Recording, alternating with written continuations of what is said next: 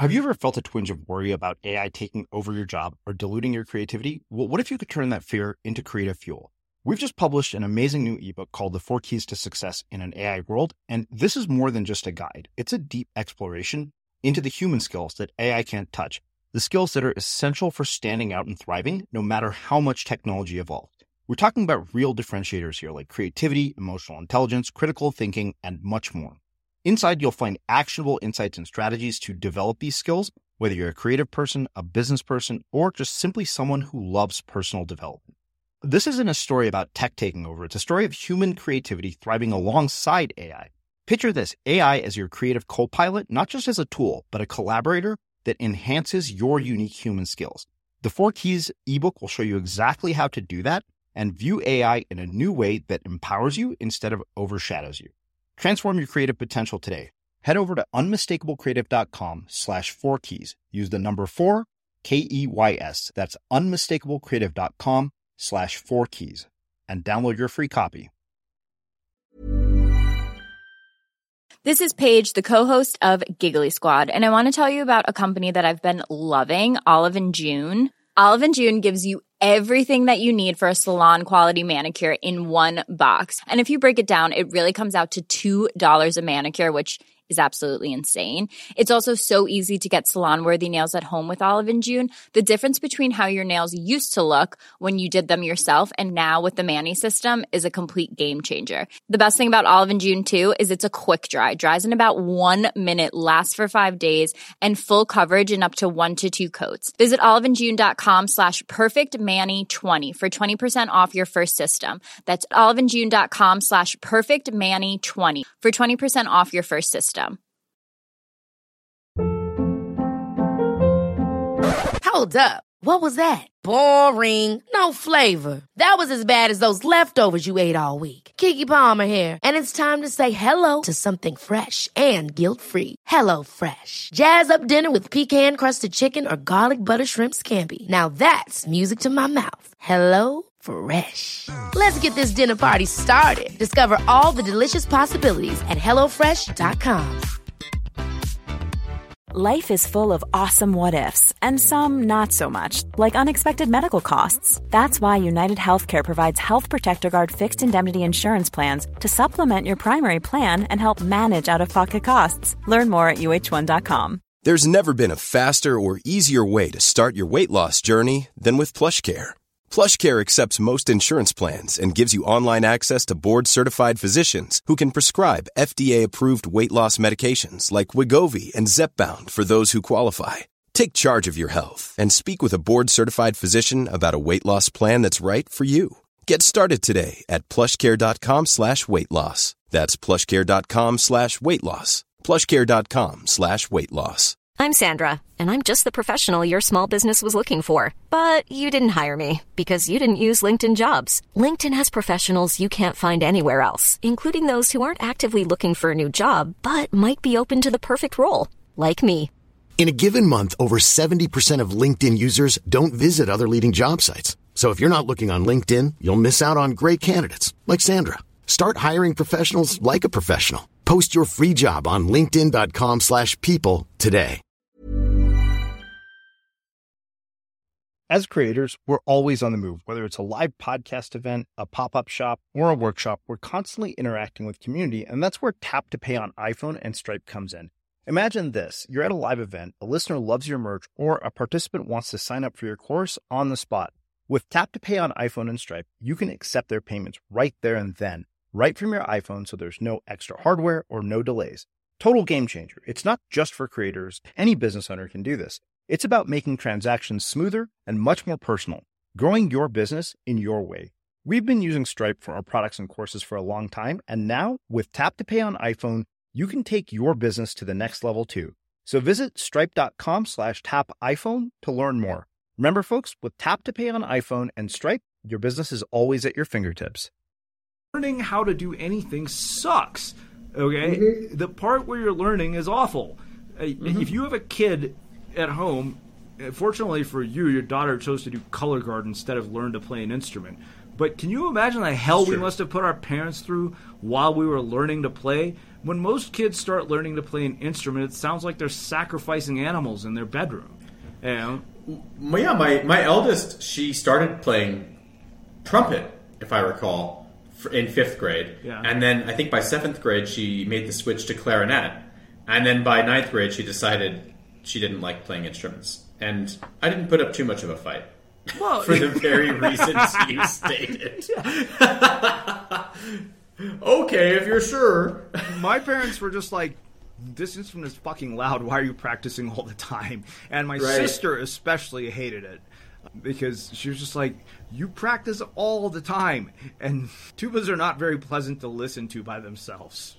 No. Boom, boom, boom. like, what, what else are you doing? That's your part right there. Oh, funny Yeah. enough, speaking of learning new skills and sucking, I Tim, my roommate, has this piano playing app.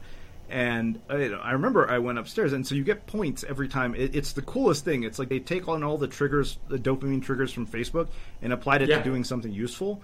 So Yeah. you can play these, like you'll play notes and you'll play chords and stuff. I think it's called Simply Piano or something like that. And I remember sitting down and I was like, Tim, let me just give it one shot.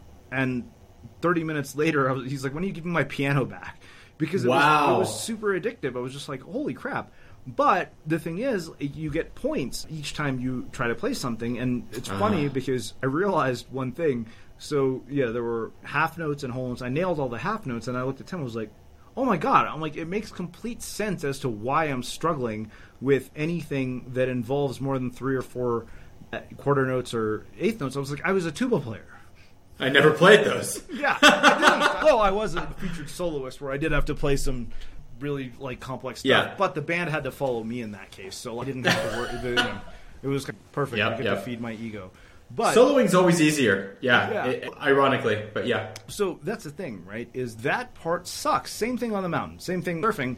You take that stupid land lesson, then you get into the water, and the land lesson is useless. It's like, wait a minute. Yeah, there's totally. other surfers. There's moving water. There's rocks.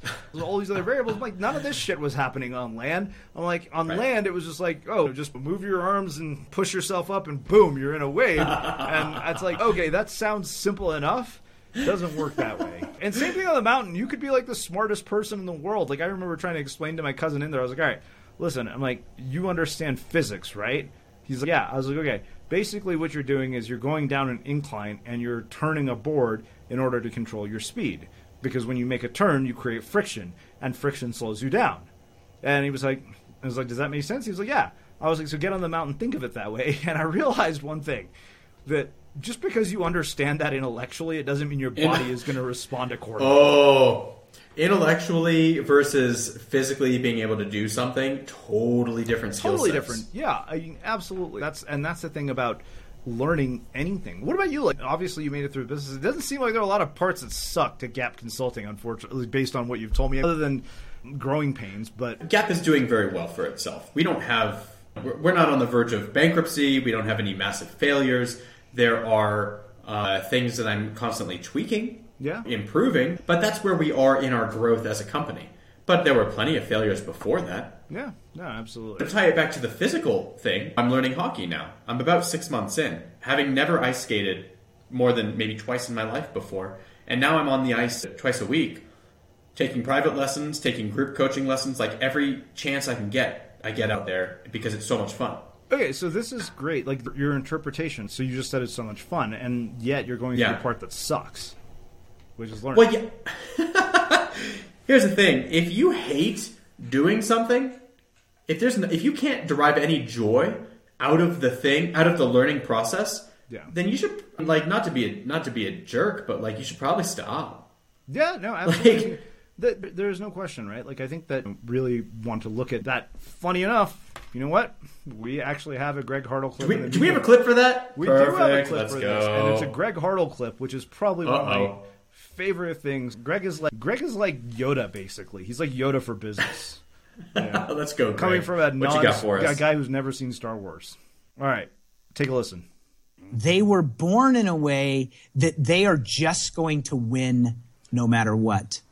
And so those people are not good models to follow. For the rest of us, what we should be doing is we should be creating a safe environment in which we can be as vulnerable as we need to be to not only hold on to the possible, but to actually increase our chances of the probable.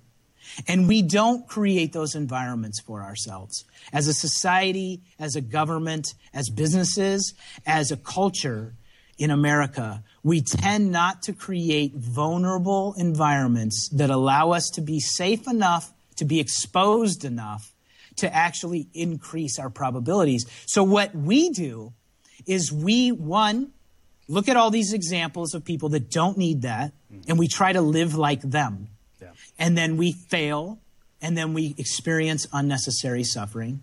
And then, two, we hold on, we can't find the safe places to explore our vulnerabilities and our flaws and the fact that it's not probable for us to be like them. What do you make of that?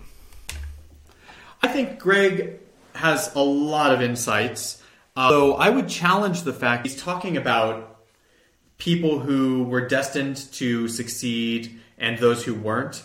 And yet, I, my first thought is you were five minutes ago. You were telling me about Greg growing up having this beat up life, having to overcome all this stuff, and that sounds to me like someone who is destined to succeed no matter what. yeah, no. The thing I think that he makes the reason I brought that clip in was because you mentioned this idea if you're not enjoying doing something. Yeah. The truth is that Uh, you can it's very rare I, don't know about you but i've never enjoyed doing something i'm not good at there are people who do just that are exceptional at their jobs and fucking hate their jobs and i'm sorry if that's you but if you're that type of person then you're probably making enough money to make a plan to quit and go find yeah. something else because truth be told those people doing that robs the world of their gifts and what they can contribute in my mind when you spend your life doing something that you hate even if you're good at it you fail at something you don't you succeed at something you don't give a shit about. And in my mind carroll put it really well in his book the bullet journal. He said failure in a life of compromise is far worse than failing at something you actually care about. Paraphrasing yeah. there. But that's what i think is the point there is that one outliers often make terrible role models for success because we're not outliers. Like chances are gareth and i are not going to start the next spacex or whatever it is and or become the next steve jobs as much as that would be cool as shit but that's just reality and we, we have to acknowledge that as a part of failure and success because the truth is that if you try to exceed limitations that are not possible to exceed. For example, Gareth and I going to the Olympics was the example that we talked about before. Even in right. curling, I doubt we would succeed. Uh, we'd more than likely fail, although we get to be on ice, which you might enjoy. Yeah. See, I have a problem because I really think that I can do anything. And I think this may be something that a lot of entrepreneurs share. And I think this is the part of us that allows us to continually get up after we've gotten the crap kicked out of us by like right. our fourth business. Yep. And we're like, nah, I'm gonna this one's gonna work. Yeah. Eternal optimist. Whereas a normal person, and, and I use normal, by the way, not favorably. Like yeah. normal, normal just means average, and I don't think that's I don't think that's positive. Like I'm not trying to encourage us to be normal. I think the normal person would be like, dude, you got the crap kicked out of you five times already. You should yeah. probably stop.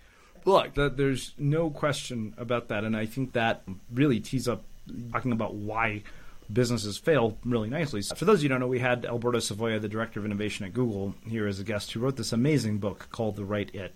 And this is what he had to say about failure. Take a listen. Most failures happen not because people don't work hard, not because they're not passionate, not because they don't execute well, but because the, they're building the wrong product. As I say in the book, make sure you're building the right it before mm-hmm. you build it. A lot of failures are cannot be attributed to incompetence or lack of desire. Just people pick the wrong idea. And I saw that in my father and in my experience as an entrepreneur. I kept seeing that many times. In fact, I would say that 80% of engineers and product managers, whatever titles you have in most companies, are working with products that when launched will fail. Mm. And of course, I don't like that, Srini, because our most valuable resource to solve all the problems in the world are entrepreneurs and innovators, inventors, right? They're the ones that are going to come up with a new solution. And yet you take this most valuable resource and 80% of the time they're going to fail.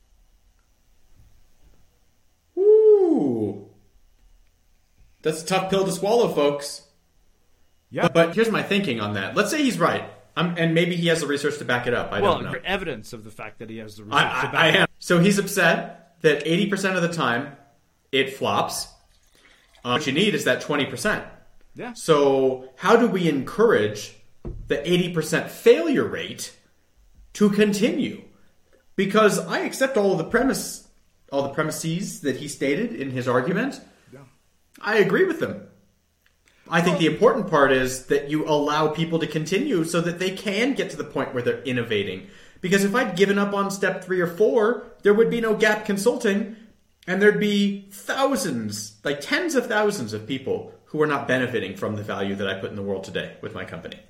Yeah, look, eh, this takes us to this whole idea of taking micro risks that allow you to get quick feedback so that you can iterate. Micro risks. Bro, I was wondering if you were going to tie this in. I both absolutely love because the truth is that you Yeah. know, uh, there's this amazing book, and we have an interview in the archives with the author as well. A guy named Peter Sims wrote a book called Little Bets. That book was by far one of the mo- in my top ten for books that I would rate that have helped me build unmistakable creative that Mm-hmm. I cite for everything we do. And so the premise of Little Bets, funny enough, is based on the idea of uh, that some of the most successful innovators in the world use to do what they do. And the example that I always come back to, particularly because we're talking to a lot of artists and creators, is Chris Rock.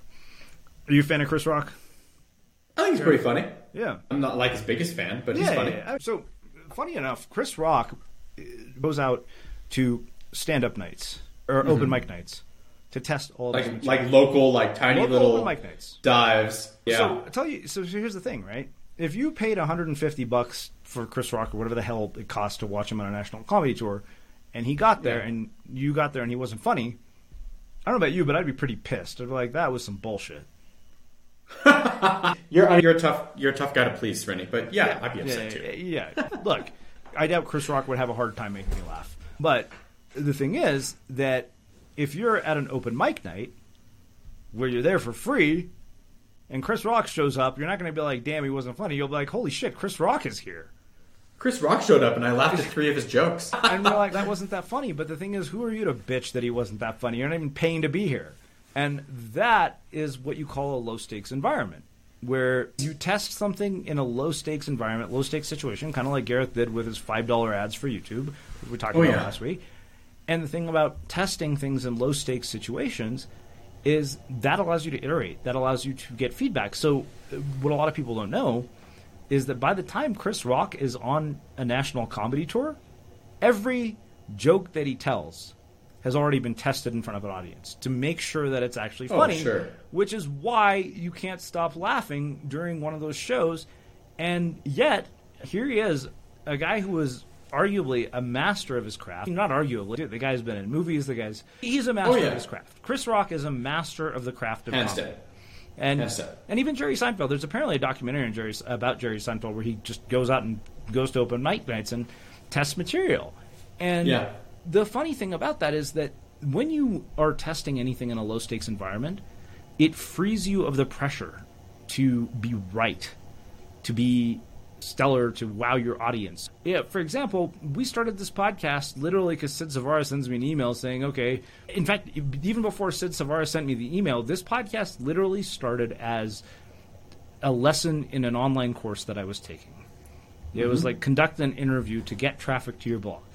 And I was like, mm-hmm. great. So I emailed one student in the course who, funny enough, had a blog called The World's Strongest Librarian. He's a librarian with Tourette's syndrome who's a kettlebell weightlifter. Hmm. And he was my first interview. And That's it's funny. intimidating on a lot of six, levels. Six years later, seven years later, I walk into my literary agent's office and I see a book on her shelf, and I'm like, oh my god, this is surreal. That guy was my first guest on a mistake. Wow. the same literary agent. But he told me at the beginning, he said, don't underestimate what this is going to do for you. I don't know why, why he said that. There's no way he could have known. But I just kept going. But the thing is, it literally started as I just recorded an MP3 with somebody, uploaded it to my blog, no microphones, no fancy equipment, nothing. Yeah. Like literally the cheapest equipment you could find, which is why so many podcasters I think make the mistake. It's like I'm gonna spend thousands of dollars in Oh. on recording equipment. You know, build this fancy. Don't like, wait, that. you don't have any listeners. What are you doing? you know, and what happens if you actually Yeah. find out that you hate this or you decide to give up on it? Now you're out thousands of dollars. Yeah, so that's one big Small bets, folks. Small small bets. bets. Small bets. When you take risk, make failure a lot more manageable because it's inevitable that you're Yeah. going to experience some sort of failure, some sort of setback, some sort of issue that is going to either make you question your sanity, make other people question your sanity, or like Gareth, make your wife want to stab you in your sleep. In case you didn't listen to the episode, folks, this is not a habitual thing where my wife tries to stab me in my sleep. But It on this particular every- it day, happens- every other night, yeah. On what Smitty's referencing, Where, though, whereas, is the you know, that I, for me, it's just the girls I go on dates with who tried to stab me in my sleep. For him, I don't know which is wife. worse. Yeah, I don't know which is worse. I think it's yeah, it's pretty bad. I think what he's referencing is the fact that I got a job offer for 25% more than I'd been making at my previous job that had laid me off. Yeah. And I turned it We talked about down. last week. Yeah. Which we talked about last week, yeah. Just in case anybody didn't pick up the last episode. Go back and listen to it, darn What it. kind of person wouldn't listen to last week's episode? 17 year olds. 17 year olds is who. You gosh darn 17 year olds. We're I coming know. for you. we just alienated like a sliver of your audience who are 17. Sorry, guys. And Hey, gals. put some episodes, make a TikTok and be like, Srini's a dickhead, so is Gareth. There you go. Yep. and then you'll, you'll learn another valuable lesson. There's no such thing as bad publicity because all you Yeah, exactly. You're Please a make it 17 to. TikTok. We don't. You'll just be creating free press for us. So get to yeah. So we're encouraging you to Teach us that. how to use TikTok by Yeah. giving us bad PR. Does Thank your daughter you. know how to use TikTok? Oh, I'm sure she does. Yeah, I don't quite get it, but Same, bro. Same. that's but what whatever. said. Yeah. We're old. Weren't you going to talk about age? Yes, that's a good point. Look at that. Wow, you're finally. Boom! It's not just you who can do that turnaround. L- Last back week you were around. like, "That was there's no segues." This week our segues are just happening. Even though they people are like, "Why the hell are these guys talking about it?" Everything that Nobody seems knows. like us, and somehow we're tying it back together. It all has to do with failure, folks. look, age is another one of those things that is often a huge Mm-hmm. deterrent for a lot of people that prevents them from doing what they want to do, trying the things they want to try. Look, there are certain things you're not going to be able to do at a yeah, at past a certain age, and re- this is why I want Gareth to learn how to snowboard because he's only going to get fatter and older and less capable of being mobile.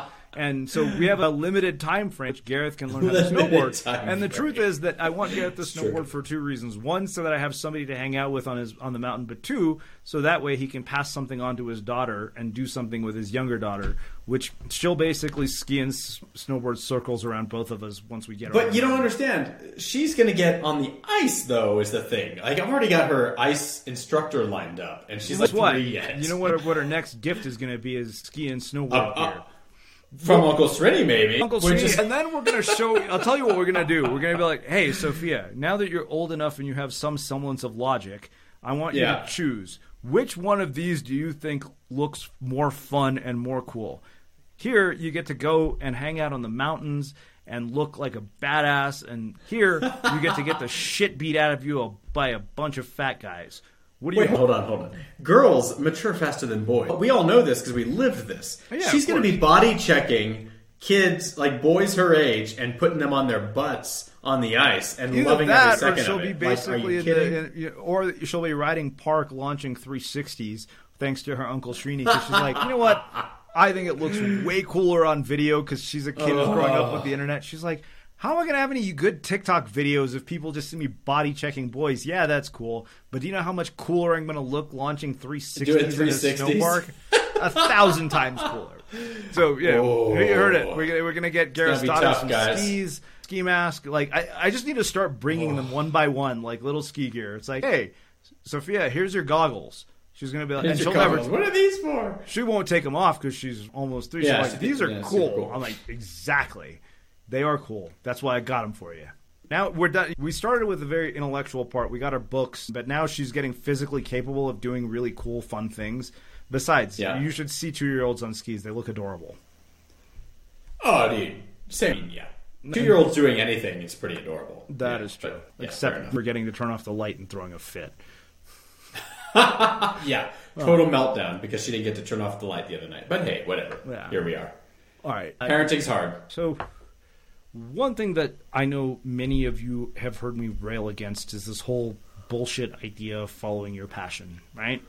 Because the truth is that, yeah, Dan Kennedy had this really great thing about passion when it came to business. He said, This is have to be market driven. He said, I'm passionate about eating pizza, lying in a hammock, and betting on horses.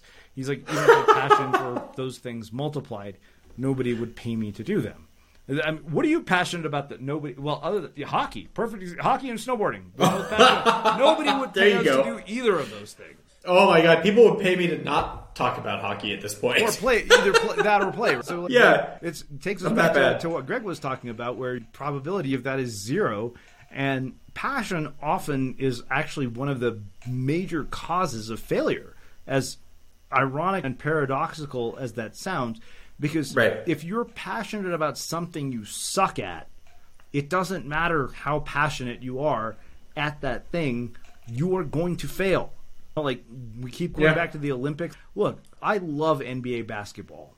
I think it's amazing. Like I don't watch it ironically, but I think the NBA is like the coolest of all the sports leagues.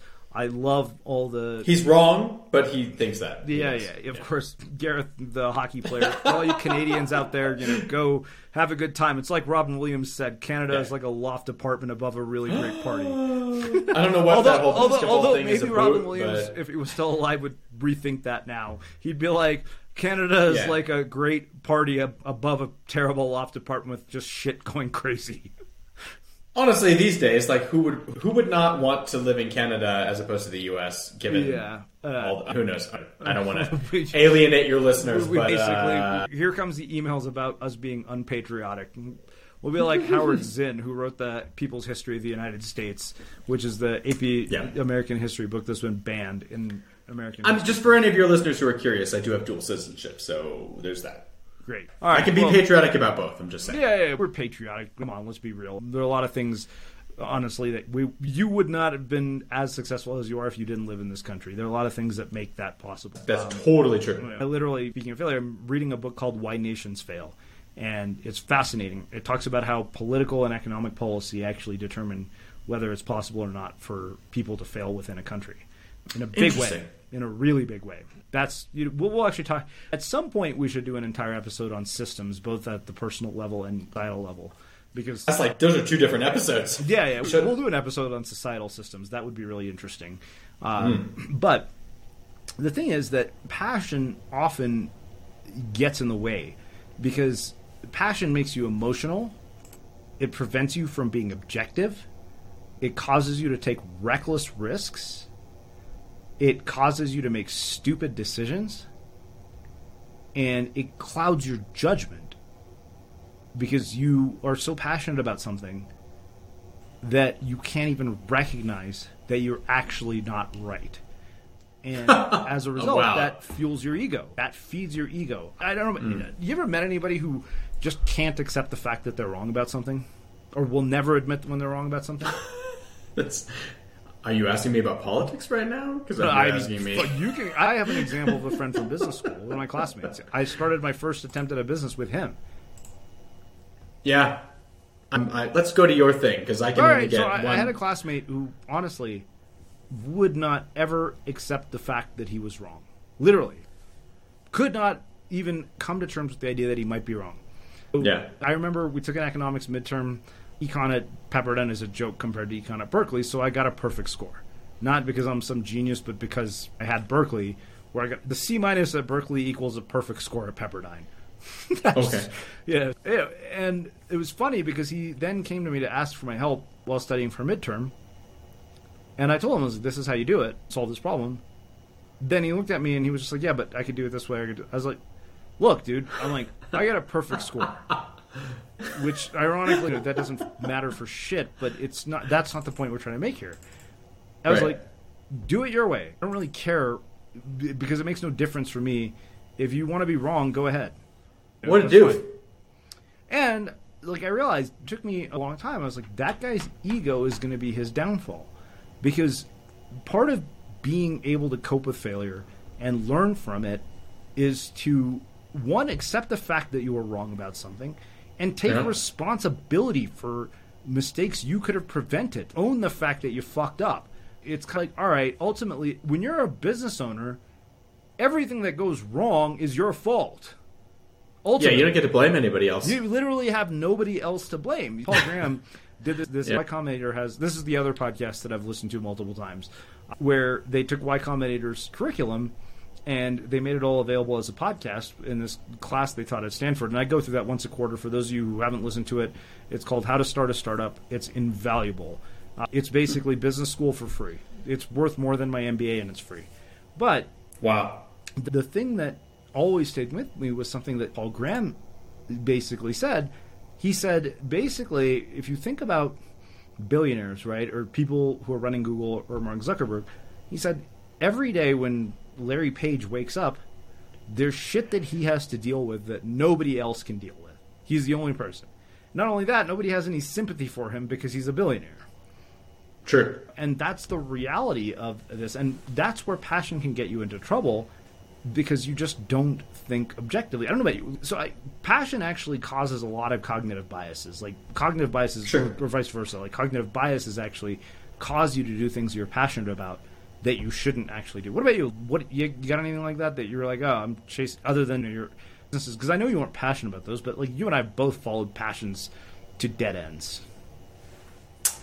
Honestly, I think for me, it would go back to relationships. yeah Like when I think about like passions that I should have dropped, or should have just like, accepted that they weren't going to go a direction. You know what I mean? Like you're talking about people pursuing a passion to their professional detriment. I'm talking about pursuing a passion to your personal detriment, which I think is totally relatable because there are several girls in my past that were not good fits, didn't bring the right things to the table. We were not on the same page, and yet I probably wasted many years spending time with these girls yeah uh, in relationships or in uh, in dating or what, what assign your random status here. Yeah, yeah, And, uh, yeah. They're, they're Go ahead, sorry. Endeavors. So I- I'll give you a few, a couple examples. Once I was done with writing Audience of One, my, my second book, I didn't have a contract for a third one, and I spent a year. I hired my wife, not my wife. Fuck, I don't know. Wait, did I miss a chapter? Yeah, yeah. What happened here? When is this? Yeah, no wife. yeah. So I hired my uh, writing coach, Robin's son-in-law, to Okay. help me write a book proposal for a new book. And I poured, I kept pouring money into revising this book proposal and all that. And even on the first attempt, my literary agent said, "Srini, no go. Like this is not something Penguin will look at and say this is something we can't say no to." She's like, "You got to come up with an idea we can't say no to." And after I think nine months, I finally realized something, and Seth Godin taught me this in our research. He's like, stop sending book proposals. This is a clear lesson. Like, what are you doing? And not only that, the irony of all of that is I forgot the fundamental lesson that was so important was I got my book deal because I didn't, I gave up on the book deal and decided to self-publish. And uh, and Kingship Right. was the person who told me, it's like, why the hell are you writing book proposals? What actually got you the result before was the fact that you just said to hell with it and self-published, and then suddenly that book took off. I'm like, you're right. My most popular book is ironically my self-published book. That's the one that has sold tens of thousands of copies. But Yeah. I think it, it really speaks to the fact that you can be so passionate about an idea that it can blind you to all of the Oh. reasons that idea is not going to work.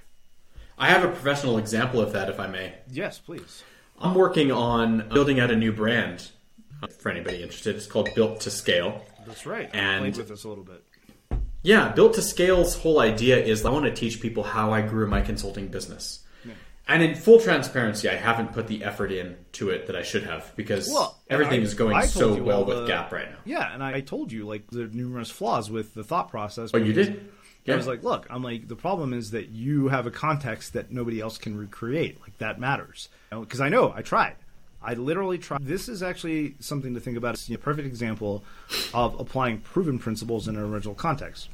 Even though I did that, so I took Gareth's idea of Gap, and for a long time I was a, Mash, a Notion fan. One of the big things that really allowed Gareth to dominate the market is that he was first. He was one of the few that existed, and you were good too.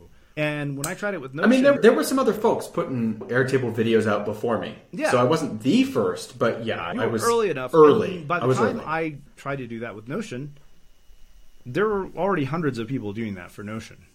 yeah, there was and- there were a lot of players for Yeah. sure. And it wasn't until maximize your output that I was able to replicate it because now I had a new context. Now you got. Mem. And I Right. stole that context from Nat Eliason, who did the same thing for Roam. And I was like, well, if Nat Eliason did this for Roam, I'm going to take everything I learned from him about Roam. I'm going to apply it to Mem, which I like better because the user interface is a thousand times cooler uh, and easier to understand. And I'm going to just see if I can create a similar course. And I did. And it's funny because his course was called Effortless Output. Mine is called Maximize Your Output. yeah. So, Thievery. there you go. Blatant That's thievery. What you call stealing like an artist is awesome. Stealing like an artist. Yeah. But that, as always, makes a perfect segue to something incredibly important when it comes to thinking about your business ideas. Take a listen. How do entrepreneurs succeed?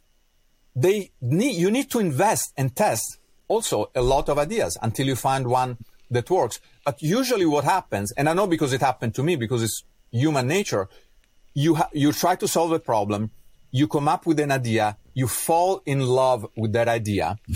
And instead of testing it in the real world, you applied confirmation bias. Love is blind. You assume that your idea works and you decide not to test it and you put all your passion on that one egg. Instead, I tell you, don't fall in love with the idea, right? Fall in love with the space that you want to, uh, to address, with the problem that you want to solve. Fall in love with the problem, flirt with the ideas. In other words, interview and test many ideas and find out the ones that actually give you good feedback. It's the most it's the most European uh, perspective I've ever heard. Don't fall in love, just flirt. Flirt with entrepreneurship. He makes a good point, though. Yeah, no, I, I, in all seriousness, yeah, he's I got mean, a great keep in point. mind, this is the director of innovation at Google who is talking. Oh, it, I didn't realize that. I was going to ask you, who is that? Uh, yeah, so the interesting Alberto thing is, has an amazing book called The Right It, which is all about data-driven decision making. Mm. Love it. I mean, hell, like he talked. He's the director of innovation at Google. I mean, he knows something. Yeah, he knows something about success, clearly. But no, he made a good point because there was one other thing that you started in between that didn't come up. We are talking about vape, the vape business. So Gareth actually took a Oh, yeah. course from one of our own guests, Mattan Griffel, who Oh, yeah. created this educational uh, platform. I don't even remember what the educational platform was called, but definitely worth checking out. Yeah, I don't it remember. was basically to to learn skills. So Gareth, of course, being the the brilliant guy that he is, took the course, and instead of building something that was actually of any fucking use, basically built this website. And then it was impressive because Gareth didn't know shit about computer programming or web development, and Nope. he built a website, but it was basically Yelp for rating vape liquids. Yeah. And maybe there was a market there, but to Alberto's point, he fell in love with an idea. Not a problem. Because truth be told, people who vape probably could give two shits about the ratings. Yeah, they don't because they're just going to go try it and decide for themselves. It's not like a restaurant where enough people go there to say, oh, this Right. is worth eating at. It's like this liquid is worth vaping, and probably somebody. And not only that, at this point, most of those are built into the sites that sell this crap, anyways. and this is why I should have never been in that industry to begin with. Yeah, but he makes. but- but- this is a really yeah, to good your thing, point. Go ahead. So Sorry.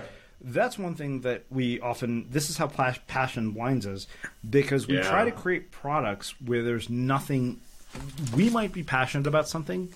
That doesn't mean it helps another person, and that is where this whole follow your passion mindset is completely falls apart.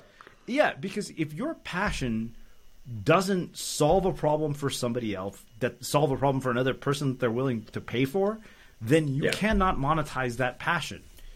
That is Correct. the reality of a business. Every business does this is so one thing that I noticed is when I look at prescriptive advice, this is a pattern that I just started to observe in myself is I look at three times where I see this thing show up over and over again. I look I'm like if this has been I don't believe there are many universal truths. I don't think there are any actually. But what I look at is this process called triangulation because it makes the advice that you get a lot more accurate. Where you say, okay, one person gave me this advice. Okay, can I find two other sources that have this same advice? And this is the one when it comes to business. I've come across over and over again is the idea that you don't build a product, you solve a problem. That's so powerful. I just had a private coaching call today where someone was asking me about how she builds her own consulting practice. And I told her you have to talk to people. You have to find out what their pain is first. And it's one of those things that everyone wants to skip, right? Everybody wants to just get to the part where they build the thing that they think everybody wants.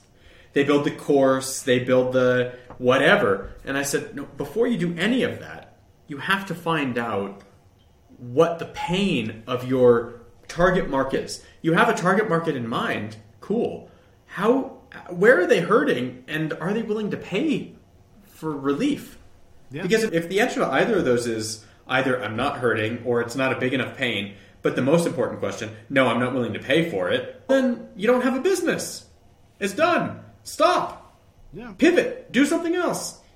Yeah. that's the thing, right? Is that I think any business from start to finish goes through multiple pivots, multiple changes. 100%. The key thing here is looking at what is working. I think what's important is to expose yourself to small failures that don't completely demolish you. My my mm. litmus test is a bit extreme, but I'm like if it doesn't lead to jail, bankruptcy, or death, it's probably not as big a deal as you think it is. I think between th- those are pretty flexible boundaries. Look, everybody's going to have some variation, you know, some degree of risk tolerance. You're talking about failure then. Yeah. Is it a big deal to fail? No. even unless it leads to. Like, do you know how many billionaire shit? The president, the former president of this country, has been bankrupt multiple times. Not that's a yeah. good example of how to fail. Uh, but apparently nobody cares either. Yeah, I, look, you can fail that often, and you can find yourself in the White House. If there's anything you learn, yeah, and you're still idolized by yeah. half of the nation. So exactly. good on you. Yeah. No, honestly, as, as, we like to joke, politics aside, there is a valuable lesson there. In that, is there? No, there is. Like, okay, here's a guy who's willing to say, you know what, these failures have so little impact on who I am as a person. I'm willing to go and run for president. And not only that, here's the best part. This is the part that most people miss. This maybe is the lesson. Is that most people don't even know if you fail. They could give two shits if you fail. None ah. the president of the United States. The only reason yes. his failures are public is because he became uh, because he wants. To otherwise, nobody would know that he'd failed. People would still be thinking, "Oh, this guy is a businessman who I want to be like." My dad used to well, say to me when I was young, "He's like, you should have been born in Donald Trump's family with your tastes." I think he's he doesn't say that anymore, but yeah, hopefully he doesn't say that anymore. Uh, this is one of my favorite sayings about failure, right? Whenever you try something new, as Srini was talking about earlier, you have to accept the fact that you're not going to be doing well from the beginning, and a good mentor and friend of mine, colleague of mine, says you have to get past the suck. You have to get past the point where you are. It's not going to be good, and you have to accept the fact that it's not going to be good when you try something new. The end. Get over it. You're not that important. Yep. You're a single individual in a sea of humanity. Like you're not that important.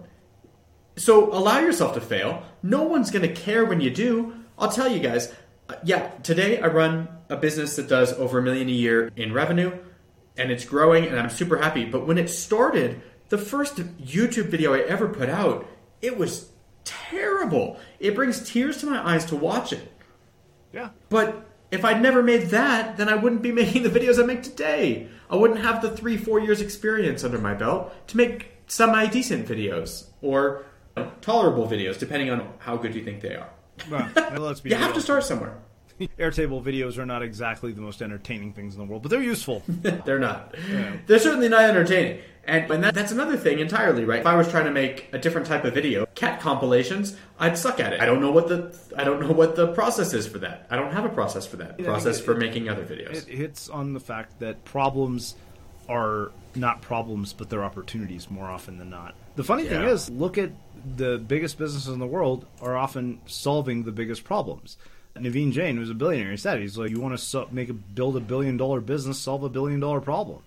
And he's like, you know, fix education, give people a way to get food on the planet. Honestly, the closest thing to a billion dollar idea I ever received, and to this day I regret not allowing this person to attend our event for free. I had somebody who wrote in and had an idea for a nonprofit where she wanted to connect the elderly with single parents to assist them. And I thought to myself, that is a genius idea. That is an idea that has legs because it solves a massive problem. She's like, these are elderly people who have wisdom, who have skills, who have experience, and they can help parents, young parents who don't have any of those things. And I thought to myself, this is an idea we should have said yes to, even if this person got to attend for free. But that's the nature mm. of a business. Like, that would cause problems and potential failures that we couldn't have anticipated. And that's the, the reality. I've seen projects to the point where I should have abandoned them, and that is really about ultimately loss aversion. We often stick with something too long because we think, oh, I've done this for so long, I should just stick with it. And sometimes it just makes sense to call it quits. Like, you need to know when it doesn't make sense to continue with something. Like Gareth realizing that nobody gives a shit about reviews for vape liquids. Or Yelp, Yelp for vape, li- vape nic- liquid nicotine. Not a billion dollar idea, not a problem that it doesn't really solve much of a problem for anybody. Um, but yeah, when we thought about this episode, I think that uh, it came up organically. And part of the reason it's probably the longest of all the episodes we've done is one, we stopped for a couple of breaks for wine. I had to put that out there because, as we mentioned at the beginning, the Unmistakable Creativity Hour is not substance free. On a totally unrelated side note, I ended up living in a quote unquote substance free dorm at Berkeley, which is an oxymoron in and of itself. That's absurd. They have substance free dorms at Berkeley? I don't know how I ended up in there of all places. Probably good that I did, seeing as the fact that I failed miserably as a student. Was it actually adhered to? I ran a bar from under my bed. No, I was literally the freshman bootlegger for Berkeley. So I have. It's what was that? There's some movie where maybe it was Beverly Hills Cop, uh, where Eddie Murphy's like, he's like, I've fractured an occasional law or two on occasion. Wow. One, maybe three, maybe four, maybe five. I, any law enforcement people listening to this, I promise I didn't do anything that would cause any serious harm to society. Uh, and at this point, you couldn't prove it anyways. But yeah, I could uh, just based on the fact that I said it. But no, I had a I had a older floor mate who had a truck, and when I got my financial aid money, good example of stupid decisions that you'll regret.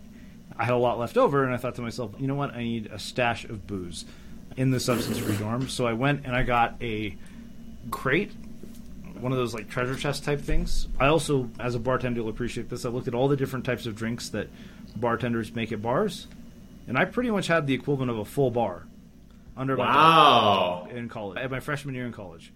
And then my uh, floor mates talking about a failure here decided to write a birthday card making all sorts of jokes about the fact that I drink as much as I do. My mom found that card. And you know what I told her? I was like, they made all those jokes because I don't drink. And did she believe it? She did. You know what? She like, did, didn't she? I think she bought it enough to let me off the hook. I'm pretty sure she knew I was full of shit. Yeah. Doesn't if my listen if my daughter parents. goes parents, off to college and she doesn't make some stupid mistakes? Yeah, trust me. Like, well, you, you will wrap this up with one final failure, which was my attempt to get my parents stoned. What? Look, here's the thing. We talked about the fact that this was not a substance-free episode. Look, Joe Rogan smoked weed with Elon Musk. Come on, we're just drinking wine. Yeah. Yeah, among others. I don't think Dr. Rao wants to be dragged through the mud, but we're going to take him anyways. He's actually going to. No, actually, he won't be left out of this. But no, okay. So here's what happened. So my mom had surgery, and yeah, you want to talk about another failure, which is the healthcare system. She was uh-huh. complaining that the medication she was taking was causing like nausea, it was like like making her blood or whatever. And I looked at her, I was like, "I'll help with that." And she's and she said, "What? It's medical marijuana." A little cig of weed. And then she told me she was like, "Do you smoke marijuana?" That's what she yeah, like, yes, I do. No, I looked at her and I said, I went to Berkeley. What do you think? She's like, We're not idiots. We're your parents. We've found your drug paraphernalia before. That's called failure to cover your tracks, folks. For you 17 year olds out there. You know, That's your story. No. So, anyways, this is a true story. I had I got one of those nice wooden hand carved boxes from India. My mom was like, "Do you need anything from India to visit?" I was like, "Yeah. Can you bring one of those like nice hand carved jewelry boxes?" For my drug paraphernalia. Pretty much. All that was in mine was a bunch of weed. And literally, I came home and I was like, I was gone on a trip. And I came back and I'm like, oh shit, they had the car cleaned and they found this because it was Uh-oh. left under the seat. Again, 17 year olds, cover your tracks. That's what we're trying to teach you here. This is how you don't fail with your parents, is by covering your tracks when you do something that they would not approve of. And I was well over 17 at this point. Right? Mm-hmm. So they find I come home- Translation, he was 34. yeah, exactly. So what we're trying to tell you is learn these lessons before we did. That is the point. That is why we're picking on you so much, you 17 year olds. Don't be idiots Oh, like us. Like kids. we're literally trying to actually help you. You will thank us 15 years from now. You'll These guys, avoid these guys aren't going to watch anymore. They're, they're not listening. They're you'll like, no, no, avoid no, no. conflicts with your parents. Trust me. 17 year olds, this is going to be the best advice you ever get. Maybe that's what we should. We tell- lost them at we don't know how to TikTok. Yeah, That's, exactly. that's where they tuned out. They're like, what? You All right. can't TikTok. So Boomers. here's the thing. So that was an epic failure on numerous levels. My mom basically told me she's like, okay, she saw the rolling papers, and I basically lied and said those are for cigarettes. And you know what she told me? She said, if you're gonna smoke, smoke filtered cigarettes. Don't roll your own; they're bad for you.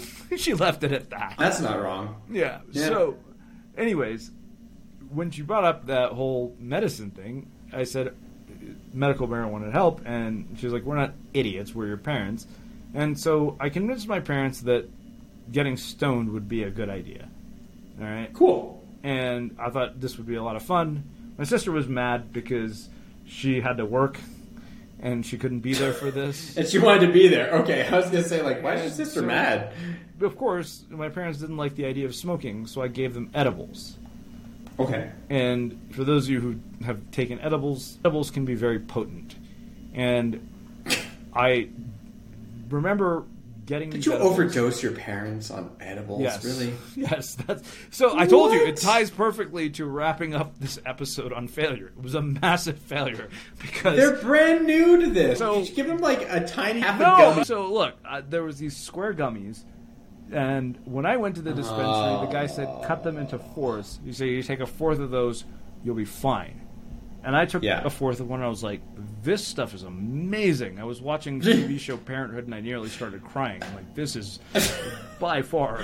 Wait, that's not normal? Because I do that sober. Yeah, Parenthood is one of those shows that brings you to tears. It's a beautiful show. Yeah, like shows like It that is. really. Yeah, It uh, is. That, that, you, you, that actually gives an idea for an episode and making your content resonate emotionally. That's what Parenthood does. Brian Grazer and Ron Howard are geniuses. They do that with every show. They bring you to tears. But anyways, Yep. I was watching this scene where the, one of the characters tells the rest of the family she has cancer, and I'm like sitting here crying, and I'm like, wow, this is some really good weed. So when my parents didn't want to smoke, I was like, all right, cool. Here's the deal. A Couple of parameters. Make sure that we have enough food on hand. Yeah, my mom was like, we got plenty of food. I was like, it's true. It's an Indian household. I'm like, trust me, we're gonna need more food than you guys think. So everybody takes these edibles and uh, quarter gummy. Okay. And an hour later, keep in mind, you've been to my house when there's family there. It's just oh, yeah. perpetual chaos. Nobody goes Yeah. upstairs or does anything. Suddenly, I look around. It's me and my cousin and her husband. My parents went upstairs while we have guests. That's weird. Yeah, so I go upstairs thinking, ah, maybe they're upstairs having a good time because they got stoned. Uh, more power to them if they did that. And then I go into the bedroom, and my mom looks at me. She's like sick, having thrown up. Oh. She's just like, please don't do this. I was like, you really think I would do this if this was the outcome? Yeah, clearly, unlike last week's lesson on hangovers, we this is a lesson I learned early on where I was like, yeah, why would I do that to myself? That's how it ended. My dad Yeah. looks at me. I was like, you okay, dad? He's like, yeah. He's like, I got a little sick, but he's like, I'm fine. He's like, you're right. I'm really hungry. Go downstairs and get me some apple pie and ice cream. so, the lesson, folks, here is don't overdose your parents because that usually will lead to failure. Wow. That was dark, bro. I didn't think you were going to go there. I didn't know your parents had dark, such a hard they're fine. Nobody died. they're fine. And the next day, one of my friends came over and was like, You're an idiot. You gave your parents the same dose that you normally take? That is a fair point. Like you're a veteran at this Like, point. that was a failure. Should have A cut it in half. That was a failure of judgment on my part. Yeah, cut it in half. Poor guys. And now they're, ne- yeah, that was like a that was a one opportunity, right? Like I know. if that had been a would've good totally opportunity. down. Like they would have been like literally. That's what I'm you know how saying. great it would be to have all that Oh Indian food and to be able to just be stoned all the time. You guys don't understand. You go over to, the Rao family and you get some good Indian food. It's like it's life changing. All right. Imagine if your mom like tripled every recipe because she was baked every time. I'm about it. Let's make it happen. Well, Let's you, go. you want to? This actually is a perfect way to tie this full circle. Okay. Amazingly enough, my mom's cooking is a perfect example of learning from failure. it is. okay. I made a documentary, and everyone Oh. in my the women in my family are all amazing cooks. This is just an Indian thing, I think. I don't know what it is. And the funny thing is, none of them learn from mothers. They're just inherently in love with cooking. Food is a big deal. Like we don't have recreational activities; we just eat. Yeah, Which has its pros and cons. Pros and cons. I remember asking my mom. I asked my mom, and for those of you who want to see the documentary, it's called Zero Recipes. Just do a search on YouTube for Zero Recipes Srini. But I made this documentary uh, when I got the iPhone. Another example of things that I didn't know how to do, just learned by trying. And one of the things I asked my mom was, "Tell me about the first meal that you ever made for my dad." She made this South Indian stuff called upma, which is crap. Personally, I think most South Indian food sucks, which I'm sure I've offended all the South Indians, but I'm South Indian, so I can say that. Honestly, there's these things called idlis, which are steamed rice cakes, which are the worst contribution that Indians have made to the history of food. And now that I've Wow. alienated the Wow. entire state of Tamil Nadu, I'm sorry, but idlis suck. Uh, anyway, so my mom makes this stuff called upma, and she forgot she didn't read the package. So the package, the thing already had salt in it, so she added Oh. additional salt. And so my dad ended up eating it, and it was like super salty. Keep in mind, this is a woman who can cook, who can rival like a Michelin chef, probably in terms of. I've eaten. skills. I've eaten her food. Yeah. Yeah, There's she no literally doubt. can She's rival a. Michelin chef. But Today. this is, this is how it started. This is the genesis. Was that literally her first meal? Yeah, the first meal she made for my dad was Oh, for- basically okay, okay. overdosed with salt, like just way too much. Oh salt. my gosh. And Mama, who was also an incredible cook, my cousin, Yeah. when she first came here, for some reason, somebody didn't label containers, and she accidentally replaced sugar with salt when Oh. it was supposed to be one of the, and her husband just ate it. And she's another person who's like an amazing cook, and she's a person who experiments constantly and tries new things. And that ultimately is what this is about. Because when you try something new, the possibility that you will fail is inevitable. When you learn something new, you're going to suck at it. You're not going to be good at it.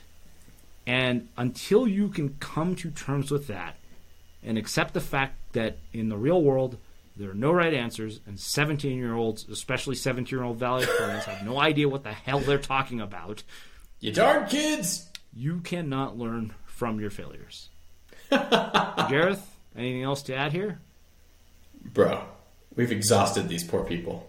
I know. Let's wrap. Particularly the 17 year olds, I'm sure. If 17 year olds has the attention span to get through these two hours, kudos to you. You're well ahead of 90% of your. I feel like we made this, this episode in spite of my daughter. She's she's gonna Google me and be like, "Yeah, no, my dad's a jerk. I'm going to college for sure." Yeah, I'm going to college and I'm smarter than my dad, which she might be. Oh yeah, more power to her. I welcome her to prove it. Bring Yeah. it on. Yeah.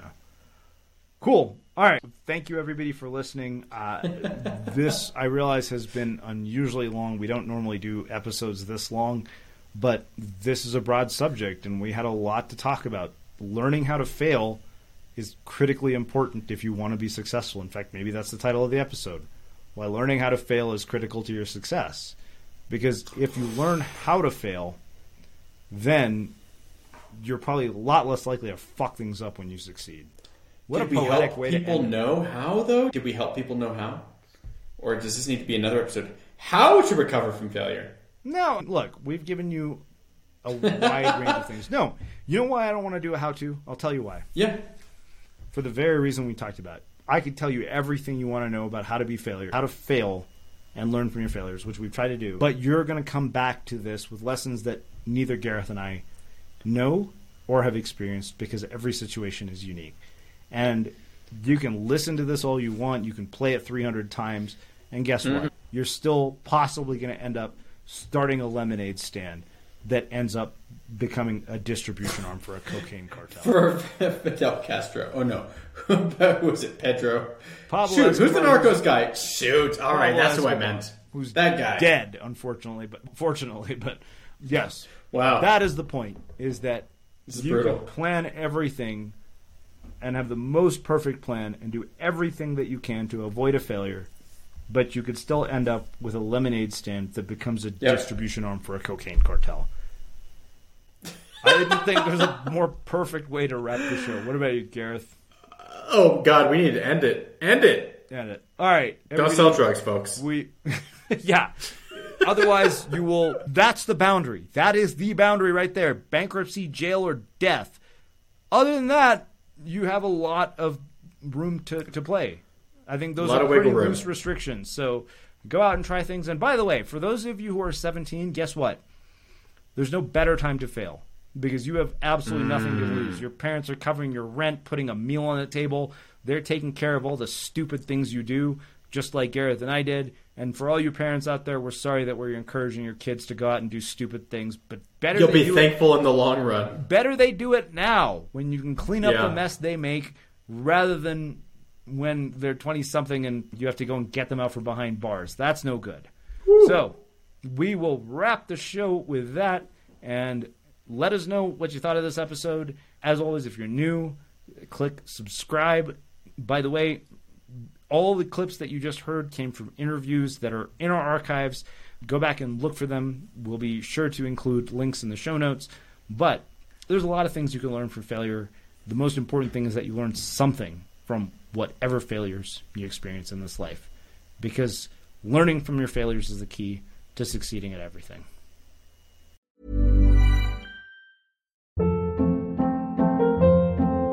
Hold up. What was that? Boring. No flavor. That was as bad as those leftovers you ate all week. Keke Palmer here, and it's time to say hello to something fresh and guilt-free. Hello Fresh. Jazz up dinner with pecan-crusted chicken or garlic butter shrimp scampi. Now that's music to my mouth. Hello Fresh. Let's get this dinner party started. Discover all the delicious possibilities at hellofresh.com. Have you ever felt a twinge of worry about AI taking over your job or diluting your creativity? Well, what if you could turn that fear into creative fuel? We've just published an amazing new ebook called The Four Keys to Success in an AI World. And this is more than just a guide, it's a deep exploration into the human skills that AI can't touch, the skills that are essential for standing out and thriving, no matter how much technology evolves. We're talking about real differentiators here like creativity, emotional intelligence, critical thinking, and much more. Inside, you'll find actionable insights and strategies to develop these skills, whether you're a creative person, a business person, or just simply someone who loves personal development. This isn't a story about tech taking over. It's a story of human creativity thriving alongside AI. Picture this AI as your creative co pilot, not just as a tool, but a collaborator that enhances your unique human skills. The Four Keys ebook will show you exactly how to do that and view AI in a new way that empowers you instead of overshadows you. Transform your creative potential today. Head over to unmistakablecreative.com slash four keys. Use the number four, K E Y S. That's unmistakablecreative.com slash four keys and download your free copy.